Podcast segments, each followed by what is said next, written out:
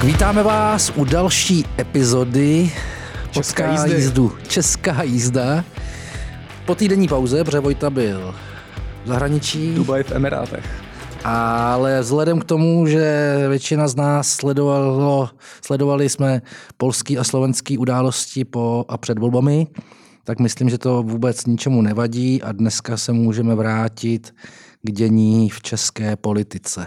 Ostatně je to česká jízda, takže to to si česká to trošku jízda. zaslouží. Že jo? Takže- Já možná, než se dostaneme k české politice, já, já, já udělám takový krátký oslý můstek na začátek. Vrát. Já, já, já začnu českého biznesu, protože mm, než si přišel, tak jsem se vrátil ze skvělé konference, kterou uh, pořádal deník E15, uh, která se jmenovala Shifts a na které po dlouhé době vystoupila česká sfinga Daniel Křetínský, Fakt? eh, nejbohatší český podnikatel, eh, po eh, Renátě Kellnerové samozřejmě. A byl velice otevřený. Byl, byl, bylo pro mě i zarážející. Česká sfinga se Dan, Danovi Křetínskému říká, protože právě moc nevystupuje. Ta- Tady byl hodinu na pódiu v rozhovoru s šéf-redaktorem deníku E15 Nikitou Polekovem. Bylo to otevřený. Um, Měl dva takový zajímavý, já, já budu zpracovávat na info souhrn toho nejzajímavějšího, ale vypíchnul bych tady dva, dva takový vzkazy, který vyslal vládě Petra Fiala, když se Nikita Poljakov ptal právě na to, jak vnímá českou vládu, jak je spokojený s tou politickou reprezentací. Eh, Odpověděl ve smyslu hodnotově to skvělý. Konečně nemáme vládu, za kterou bych se styděl, nebo za kterou bych se měl stydět.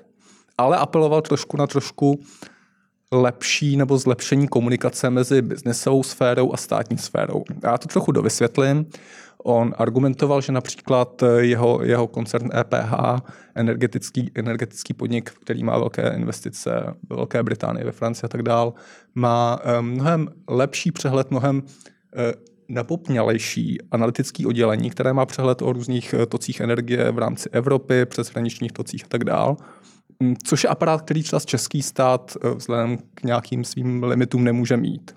A že kdyby tam byla přirozená komunikace mezi státem a velkými firmami, jako je tohle EPH, tak by na tom vlastně všichni vyhráli. A to se úplně neděje.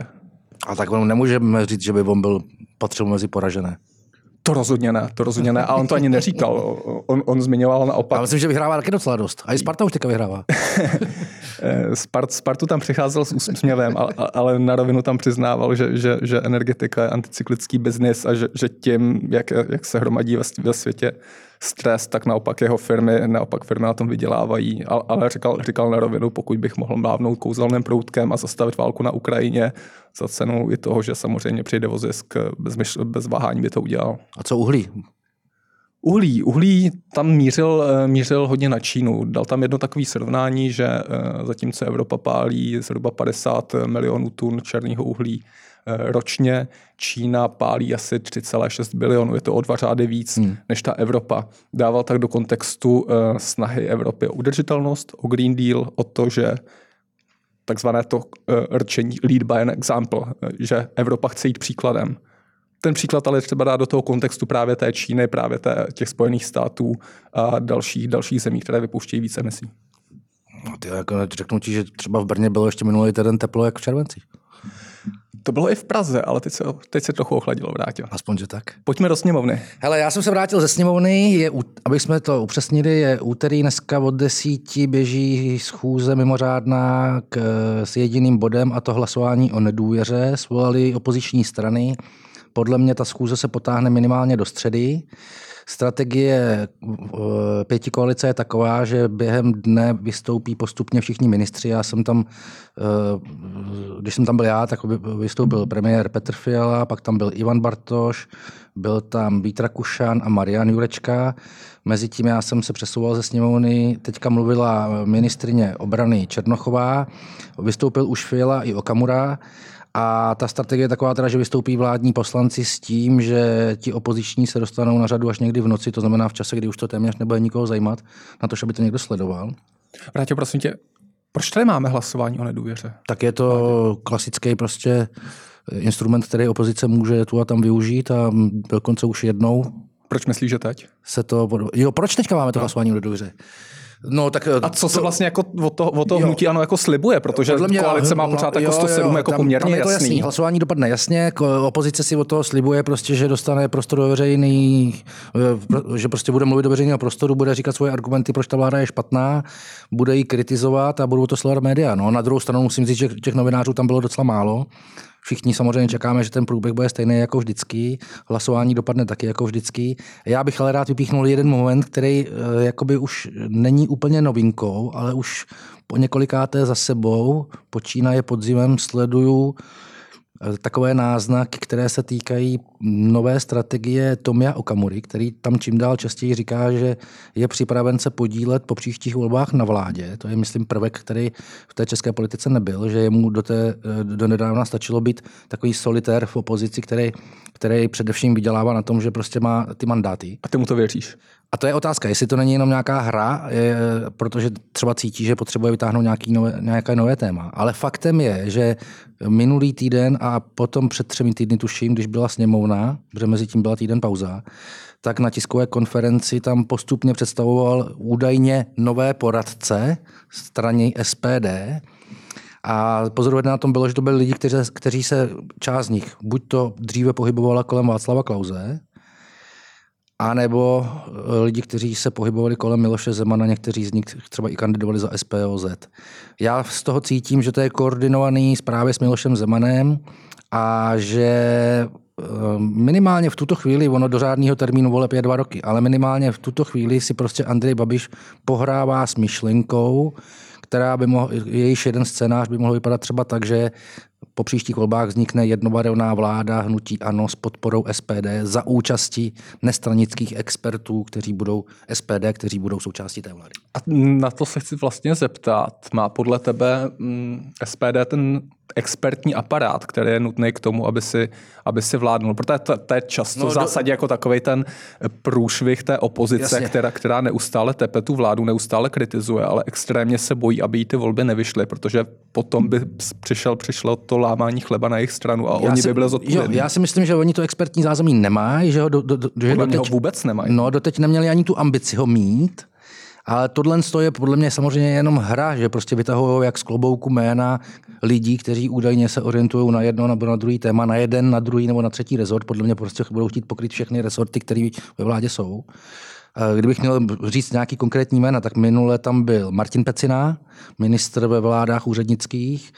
Eh, je, byl tam eh, pan Koudelka, myslím se jmenuje, teď si nespomenu, tyjo, já, se, já se vybavuju jeho, jejich ekonomického experta Hrnčíře, to nevím, jestli, jestli ten, je, ten je nahozený na ekonomiku, nicméně eh, ten, když se odprostím od toho ideologického nebo ideového balastu, kterým je SPD zatížená, tak, tak ten... Petr Mach tam byl, bývalý Jasně, předseda svobodných. svobodných.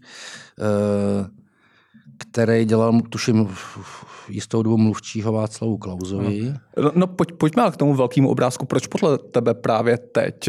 Je, je to skutečně dva roky před volbama příprava, příprava na vládu, nebo je to nějaká, ty jsi zmínil tu možnost nějaké koordinovanější akce s nějakými ještě třetími hráči? Zdeněk Koudelka jsem chtěl říct, právník a bývalý no. člen ČSSD. Uh, já nevím, jestli to je, do jaký míry je to koordinovaný s dalšími hráči. Mám ale intenzivní dojem, že to, že se tam objevují lidi, jako je Jaroslav Foldina, právě ten Koudelka nebo Martin Pecina, že to jsou lidi, kteří tak či onak vždycky dlouhodobě měli blízko k Miloši Zemanovi. Zrovna tak je jasný a evidentní, že Miloš Zeman pos, už a nikdy se s tím netajil v posledních letech svého mandátu na hradě, měl blízko k SPD. A moje zkušenost je taková, že tyhle ty věci se v politice nedějou náhodou, jo? že prostě to je, že zatím je něco, eh, hmm. něco koordinovaného. Hmm. Tak to čtu já. Zajímavý. Ale to neznamená, že to tak bude za dva roky, protože na jednu stranu do těch voleb sice je už krátká doba, ale současně dva roky v případě Tomia Okomory se může leco změnit. Ale teďka to tak je. A dneska tam opravdu vyzval Tomě, uh, Andrej Babiše, aby Eh, společnými silami se zasadili o hmm. konec vlády Petra Fialy, aby eh, to, to, co je dělí, nebo to, co je rozděluje, nebo to, v čem mají rozpory, aby na to zapomněli hmm. a aby postupovali prostě hmm.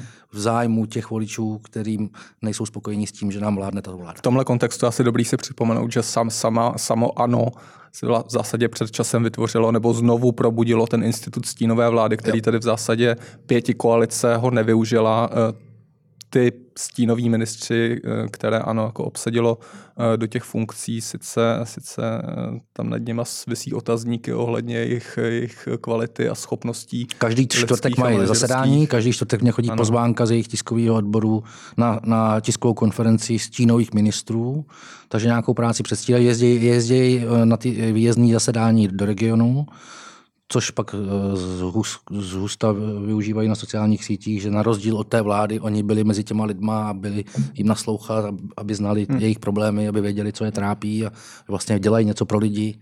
No, a tak dále, a tak dále. ale taky si myslím, že to je v zásadě jenom mediální hra od nich. Já se zamýšlím nad tím, co jsi řekl. Uh, vize jednobarevné vlády hnutí ano. Zaskočilo tě to? Zaskočilo mě to, musím říct. Řekneme divákům asi na rovinu, neděláme si nějaký extra kvalitní scénář předem, takže, takže hodně tady spolu improvizujeme a tohle to mě zaskočilo.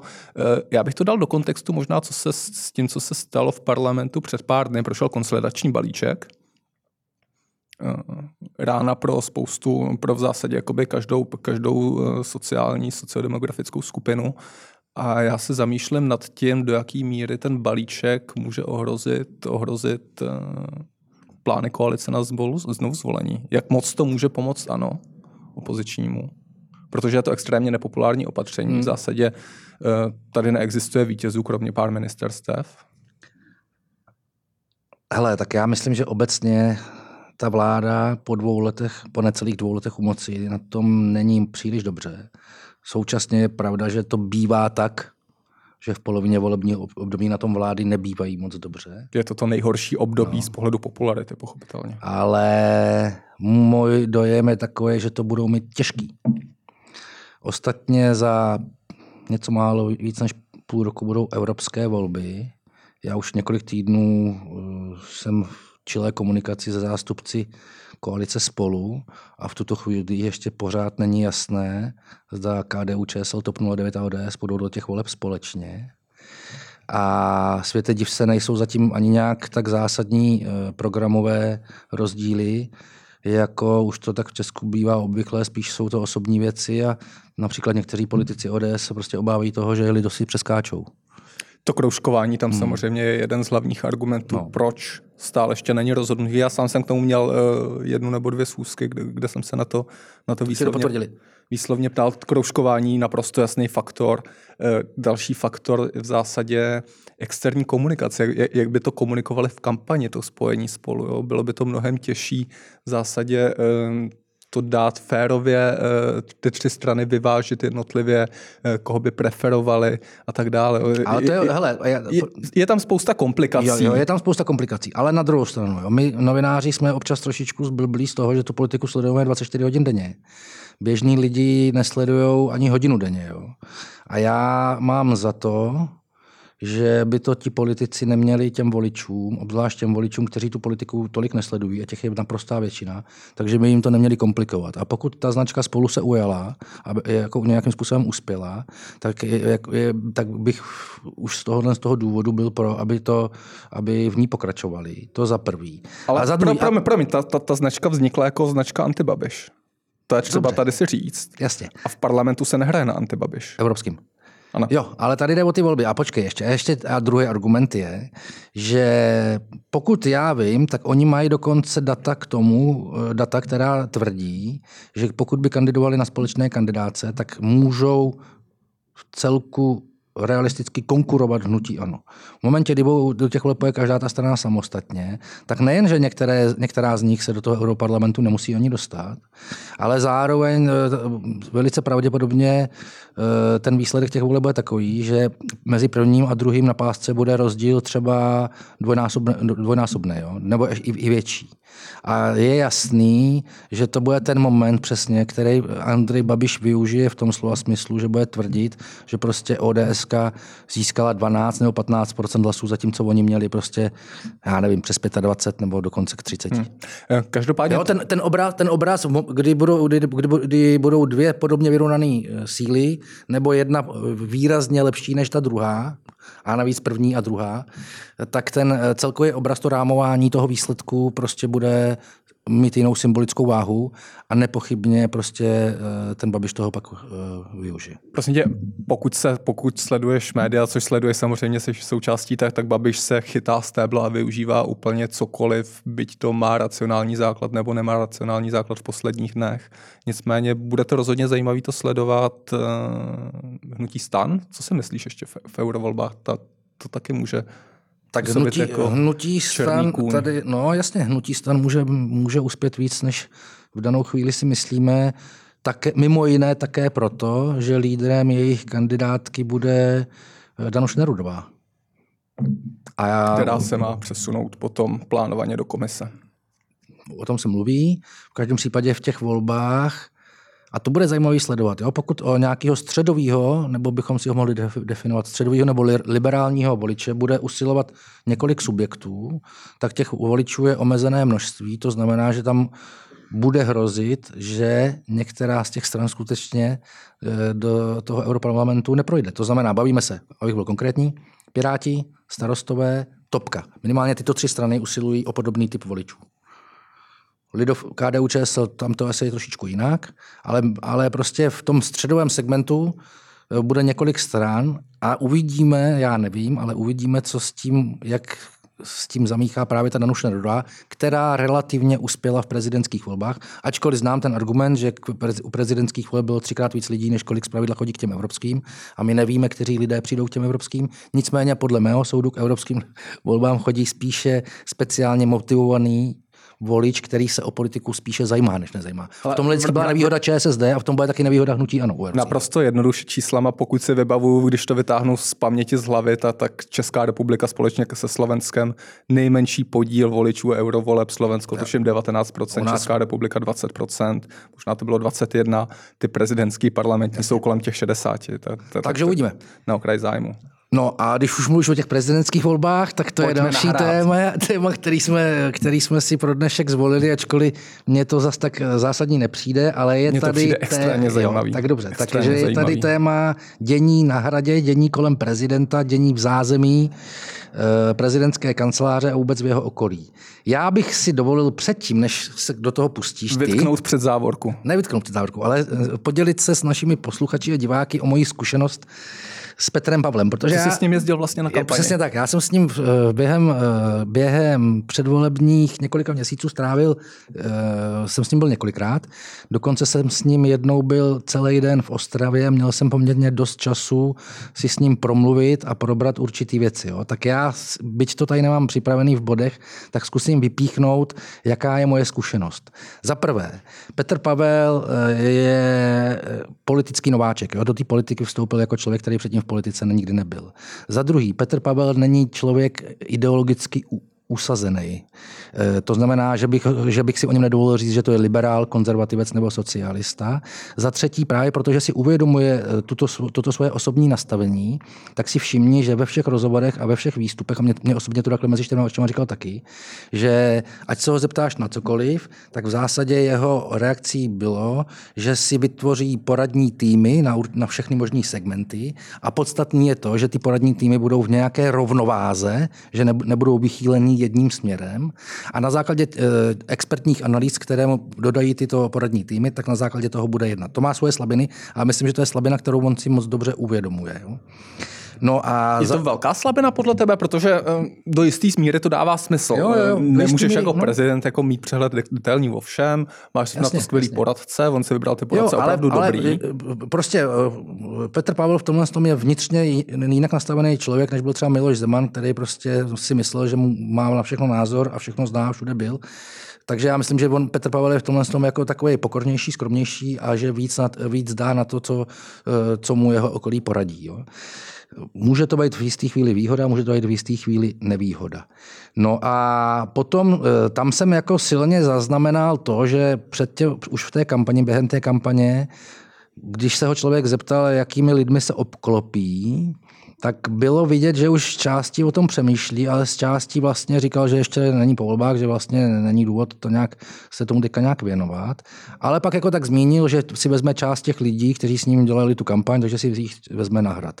No a tady já si myslím, že pokud je třeba o tu tiskovou mluvčí Markétu Řehákovou, se kterou jsem komunikoval dlouhodobě, relativně intenzivně, viděli jsme se mnohokrát, i když jsem byl s ním, tak tam samozřejmě byla taky, tak prostě Uh, umím si představit, že, si, že tu nabídku dostala, že ji přijela a že po jisté době zjistila třeba, že to není úplně pro ní, nebo že si byla sama vědoma toho, že prostě uh, je to až příliš náročný, nebo jo, rozumíš, to jako... No, vrátě, vrátě, nech mě trochu namalovat no, věč, větší obrázek, protože to rozhodně není jenom o Markétě Řehákový, to je, to je v zásadě o celém tom týmu lidí, eh, který s Petrem Pavlem absolvovali tu volební kampaň. Petr Pavel se je přivedl na hra. No, vše, ale ne všechny, některý.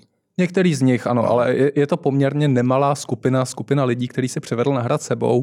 E, já tady vypíchnu, kromě e, Markéty, e, Markéty e, Řehákové, to byla Linda Kopecká, šéfka kabinetu, vedoucí poradce Tomáš Richter, byl to právník Petr Pánek, který tam s ním byl, který tam už není. Byla to taková ta... Mm, novináři o tom píšou jako skupina nadšenců, který s ním no. absolvovali tu volební kampaň a která teď odchází nebo odešla, přes, respektive byla odejeta, byla tam poměrně i navenek viditelná ta bouřlivá atmosféra dvou křídel, kde na, jedno, na jednom křídle byli tyhle nadšenci, na druhém křídle byli takzvaní pragmatici, kteří jsou reprezentovaní hlavně přítelem po boku Petrem Kolářem, bývalým diplomatem Spojené státy Rusko. Nyní, což je ta jedna z hlavních, z hlavních námitek, je, že je to i lobista a neznáme úplně jeho klienty, zároveň je v pozici externího poradce českého prezidenta. A je tam pochopitelně, je tam pochopitelně velice, eh, velice výrazná kancléřka eh, Jana Vohralíková, která, která mluvilo se o tom jako o dívčí válce mezi ní a Markétou Řehákovou. A tak to jsou takový drby.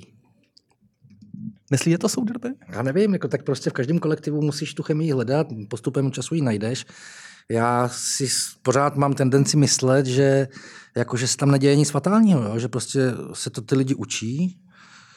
Část těch aktivistů, jak sám říkáš, eh, prostě nebyla, nebyla ochotná akceptovat, že by se museli v rámci té instituce nějak profesionalizovat, jo? že by museli tu svoji práci nějak institucionalizovat. Mají radši ten, ten aktivistický volnější přístup, to znamená, že zjistili, že jim to vlastně až tak nevyhovuje, tak prostě odešli. A postupem času se prezident obklopuje lidmi, kteří se tak říkajíc tou politikou živí, nebo těmi, těmi tématy, nebo těmi, těmi oblastmi, o kterých, který mají na starosti, tak se jimi živí a a podle mě se to celý postupem času, jako že vlastně ještě brát to asi logický vysvětlení, no. ale, ale já, co, co, co, jsem hovořil s pár lidmi z okolí, říkají mi, probíhá tam regulární boj o moc, boj o to, kdo bude mít přístup k prezidentovi. Pochopitelně není to asi úplně srovnatelný uh, s Milošem Zemanem a uh, Martinem Nejedlým a Vrátilou Minářem. To asi není úplně jako férový srovnání, jo. ale no ale nějaké, nějaké ty analogie tam jsou. Už za mě například jenom to, že ten omletý argument toho, že, že přítel po boku Petra Pavla je lobista a my neznáme jeho klienty, my neznáme, pro koho lobuje. E, nepřijde mi, že je to v hodnotách, v intencích té transparentnosti, se kterou byl Petr, Petr Pavel volený, zvolený. Jasně, tak to je možná Petr Koláš, je možná jeho slabina, to se teprve ukáže, já to taky neumím říct, ale já jsem si tady, hele, jo, já jsem si tady schválně našel tým jeho poradců pro zahraniční politiku. Myslím, že na tom se dá krásně ilustrovat ta metoda, která může mít ale i svoje slabiny, se kterou on na ten hrad přišel a teprve podle mě postupem času zjišťuje, jestli je relevantní, jestli obstojí nebo jestli naopak ty slabiny převáží. Tak me- mezi poradce pro zahraniční politiku patří Petr Kolář, Karel Schwarzenberg, Michal Žantovský, Jiří Pehe, Tomáš Petříček a Jan Macháček. Jo? Všimni si politicky, jak jsou tyhle lidi ukotvení. Schwarzenberg, no jasně, Schwarzenberg a Žantovský bývali eh, lidi, lidi, kteří se pohybovali kolem uh, Havla. PH tam vydržel teda jenom rok, ale kdybych je měl nějak ideologicky zaškatulkovat, tak je tam konzervativec nebo dva konzervativci, je tam liberál, je tam sociální demokrat a Jan Macháček je člověk, který se v posledních letech pohyboval kolem Andreje Babiše, jestli se nepletu. A, a to je přesně... A myslím, je že ve správní radě toho jo, think tanku, a to je přesně, a to bylo, myslím, že tady na tom lze krásně ilustrovat to, jak je, je, je, tu metodu, ze kterou on do toho šel. Prostě vybral zástupce různých názorových proudů, se kterými se setkává a který by mu měli vygenerovat něco, s čím on potom vyleze ven. Jestli to bude fungovat, se prostě teprve uvidí. Ale myslím si, že tady to je přesně ono. A to je legitimní přístup. A, myslím, a to že, já a vůbec. A myslím, že takhle, myslím, že a když se podíváš na eh, soubor poradců, kteří mu radí z výběry kandidátů na ústavní soud, tak tam je to typologicky podobný. Jo? Ne třeba na, na, nějaký, eh, na pozadí nějaký politické linky, ale na, na základě nějakých jiných kategorií je vidět, že si vybírá lidi, kteří nejsou každý z jednoho ranku. Ústavní soud, ta, tam se dostaneme za chvíli, no. protože to, to je dal, další téma, eh, o kterém se dá mluvit, o tom, do jaké míry jsou ty kandidáti kvalitní a nekvalitní, a do jaké míry uh, je, mu je senát, respektive senátní výbory schazují. Ale já nepopírám vlastně to, co říkáš. Dává to smysl a kdyby jsme byli my asi v té roli, tak asi postupujeme podobně. Ale z mého pohledu je takový zajímavý, a my jsme se o tom částečně bavili i před, před, před natáčením. Eh, já tam vidím určitou malou analogii s volbami na Slovensku, s volbami v Polsku, jo. s prezidentskými volbami v Česku, eh, kdy to hlavní téma bylo anti. V Česku to bylo anti-Babiš, na Slovensku anti-Fico, eh, v Polsku anti-Kačinsky. A přitom, jak, eh, jak v zásadě se ty lidi mo- mo- mobilizují ve snaze nevolit ten temnoblok, tak už úplně se nedívá na to, co, co je ta druhá strana. A že i ta druhá strana, i to dobro, může mít nějaké deficity. Jasně. Jako například... Tí... Musí, každý má svoje deficity. Že?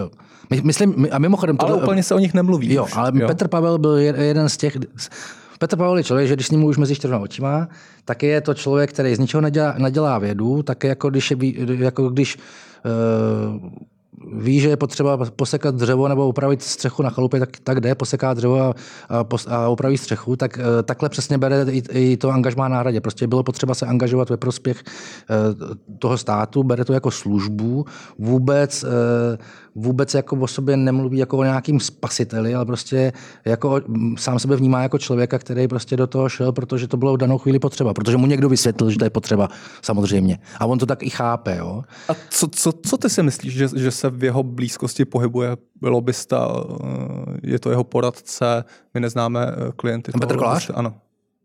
Tak já jsem, já nevím, já, já Petr Kolář prostě, on, on dokonce o sobě tvrdí snad, že to celý vymyslel. Respektive, že on přišel s tím, že, on by měl, že Petr Pavel by měl kandidovat na prezidenta. Mluvil Zároveň tam o tom, že ho vybrousil jako diamant, ano. Zároveň věděl, že by mohl být uh, slabinou uh, právě on kvůli svýmu angažmá tam či onde, takže zůstával celou dobu během kampaně dost jako upozaděný. Ale podle mě je ještě pořád moc brzo na to říct, jestli ta role uh, je teďka na hradě jeho, je ta role, jestli je jestli je pokud víš, pozitivní nebo Pokud negativní. víš, že budeš slabinou, tak nedává smysl se odstřihnout úplně po kampani? A to se musí, to se musel zeptat, já nevím. A tak jakoby, hele, tak slabinou. Víš co, jako, taková ta, taková ta potřeba nebo to volání po absolutní transparentnosti a po, po tom, abys aby se obklopoval jenom lidmi, který vybereš na základě určitých kritérií, bez, bez toho, aniž bys uh, měl podezření, že někomu vycházíš víc vstříc právě. Profesionální proto... lobista. Hele, Česko je malý. něco jiného. Poslouchej, Česko je malý. Tady se všichni, všichni se znají ze třech hospod. Jako tady prostě se znají všichni. Každý s každým se zná. Podle mě to není ani možný. Jako jo. Podle mě to, jakoby, jako je to dobrý to volání po, té, po, této transparent, po tomto typu transparentnosti, ale podle mě v, v, v českých podmínkách není realizovatelný. Hmm. Není. Souhlas. Kandidáti na ústavního soudce. A, to je, a tam bych řekl to, co, to, k čemu už mířil. Eh, my máme už několik let, ta tendence je prakticky od 90. let, eh, tenden, jakoby vnímat politiku jako souboj dobra se zlem. Eh, to, co jsi říkal na příkladu Polska, Demoblok, Slovenska, temnoblok. Demoblok, temnoblok, zlo, dobro. Podle mého soudu, pokud jde o ty kandidáty na ústavní soud, tak se Petru Pavlovi a jeho okolí přihodilo něco podobného, co se podle mého přesvědčení přihodilo i starostům a nezávislým. Jakožto ti, kteří nejvíc moralizovali v té kampani, jakože oni stělesňují to dobro, tak vlastně nepočítali s tím, nebo podcenili to, že v momentě, kdy se k té moci dostanou, tak budou pod drobnohledem novinářů, protože jinak si nelze vysvětlit to, že například Jan Farský už v době kampaně věděl, že bude odjíždět do Spojených států, ale prostě s Vítem Rakušanem si vůbec nedokázali představit, že to vyvolá v médiích takový humbuk. A, to a, podle, a podle mě tohle to se jim stalo na, na hradě, pokud jde o ty kandidáty na ústavní soud, a oni to dokonce přiznávají. Hmm. Prostě nepočítali s tím, že novináři budou ty kandidáty lustrovat způsobem, kterým je lustrují. A to je taková ta pas toho Babiše ten špatný a je vlastně jedno, Jasně. co děláme my. Fico je ten špatný, je úplně jedno, co, co děláme my. Kačensky to sami. Takže tohle, tohle to podle mě je takhle jednoduchý, to je, že to prostě podcenili. Jo, že prostě nepočítali s tím, že se bude každý ten kandidát poměrně důkladně, důsledně v jednotlivých médiích postupně lustrovat, bude se zkoumat jejich minulost, bude se zkoumat, jak rozhodovali na soudech před rokem 89 například a tak dále. A tak Ale dále. když jsme se bavili o tom poradním týmu Petra Pavla, není to další poměrně výrazná slabost toho, že navrhuje kandidáty, no. kteří potom neprojdou v případě Roberta Fremra, respektive aktuálně se, se mluví o tom, jak to bude s No, tak, Simonem. ale to, víš co, ale tady to zase je, bude zajímavý sledovat tu, ten politický přesah, protože prostě eh, tohle je věc, která se stávala i ostatním prezidentům, před, předchůdcům uh, Petra Pavla na hradě a prostě Jasně, jak, jenom, jak to, jenom, nech to říct, jenom, on prostě říkal, že chce na ten, že ten ústavní soud chce mít pestrý v, podle různých kategorií, jenomže teď je potřeba mít na paměti, že eh, ty kandidáty mu schvaluje Senát, který v tuto chvíli, co si budeme povídat, zas tak pestrý není, je poměrně konzervativní, tudíž je pravděpodobně, že tam bude převažovat určitý typ náhledu na ty lidi a určitá preference. Hmm. A teď Petr Pavel v tomto ohledu buď to jim teda vyjde vstříc, anebo tam musí do toho Senátu zajít a probrat to s nimi a nějakým způsobem se pokusit je přesvědčit o tom, že třeba členem ústavního soudu má být člověk, který svým hodnotovým ukotvením je socialista. Myslíš, že se mu to povede? Já myslím, že to je složitý. Já jenom noticku k tomu nedovol, eh, dovolím si eh, připomenout rozdíl nominace Ústavní soud versus Centrální banka, což, což, eh, což prezident Miloš Zeman ještě předtím, než odcházel, tak dokázal najmenovat Radu hmm. České národní banky, která nevyžaduje tu kontrasignaci, tu kontrasignaci. senátem a, a pre, prezidenta má volnou jízdu, takže, takže to je velký rozdíl v tomhle. A vidíme ty reální důsledky, praktické důsledky, že, že, že prezident nemá volný výběr. Tím to ukončíme. Jo. Vráťo, díky moc. Taky dík. Těším se za týden. Eh, nabral jsem nový drby, možná řeknu na závěr drby ještě, no, ale řekne tajně. Prosím tě, eh, jeden poslanec má sexuálně přenosnou nemoc, jedna politická strana se rozpadá a jeden významný představitel politické strany se údajně rozvádí. Fakt? Nechám tě typovat, kdo je kdo. Vůbec netuším. Řekneme si potom. Měj se hezky. Díky.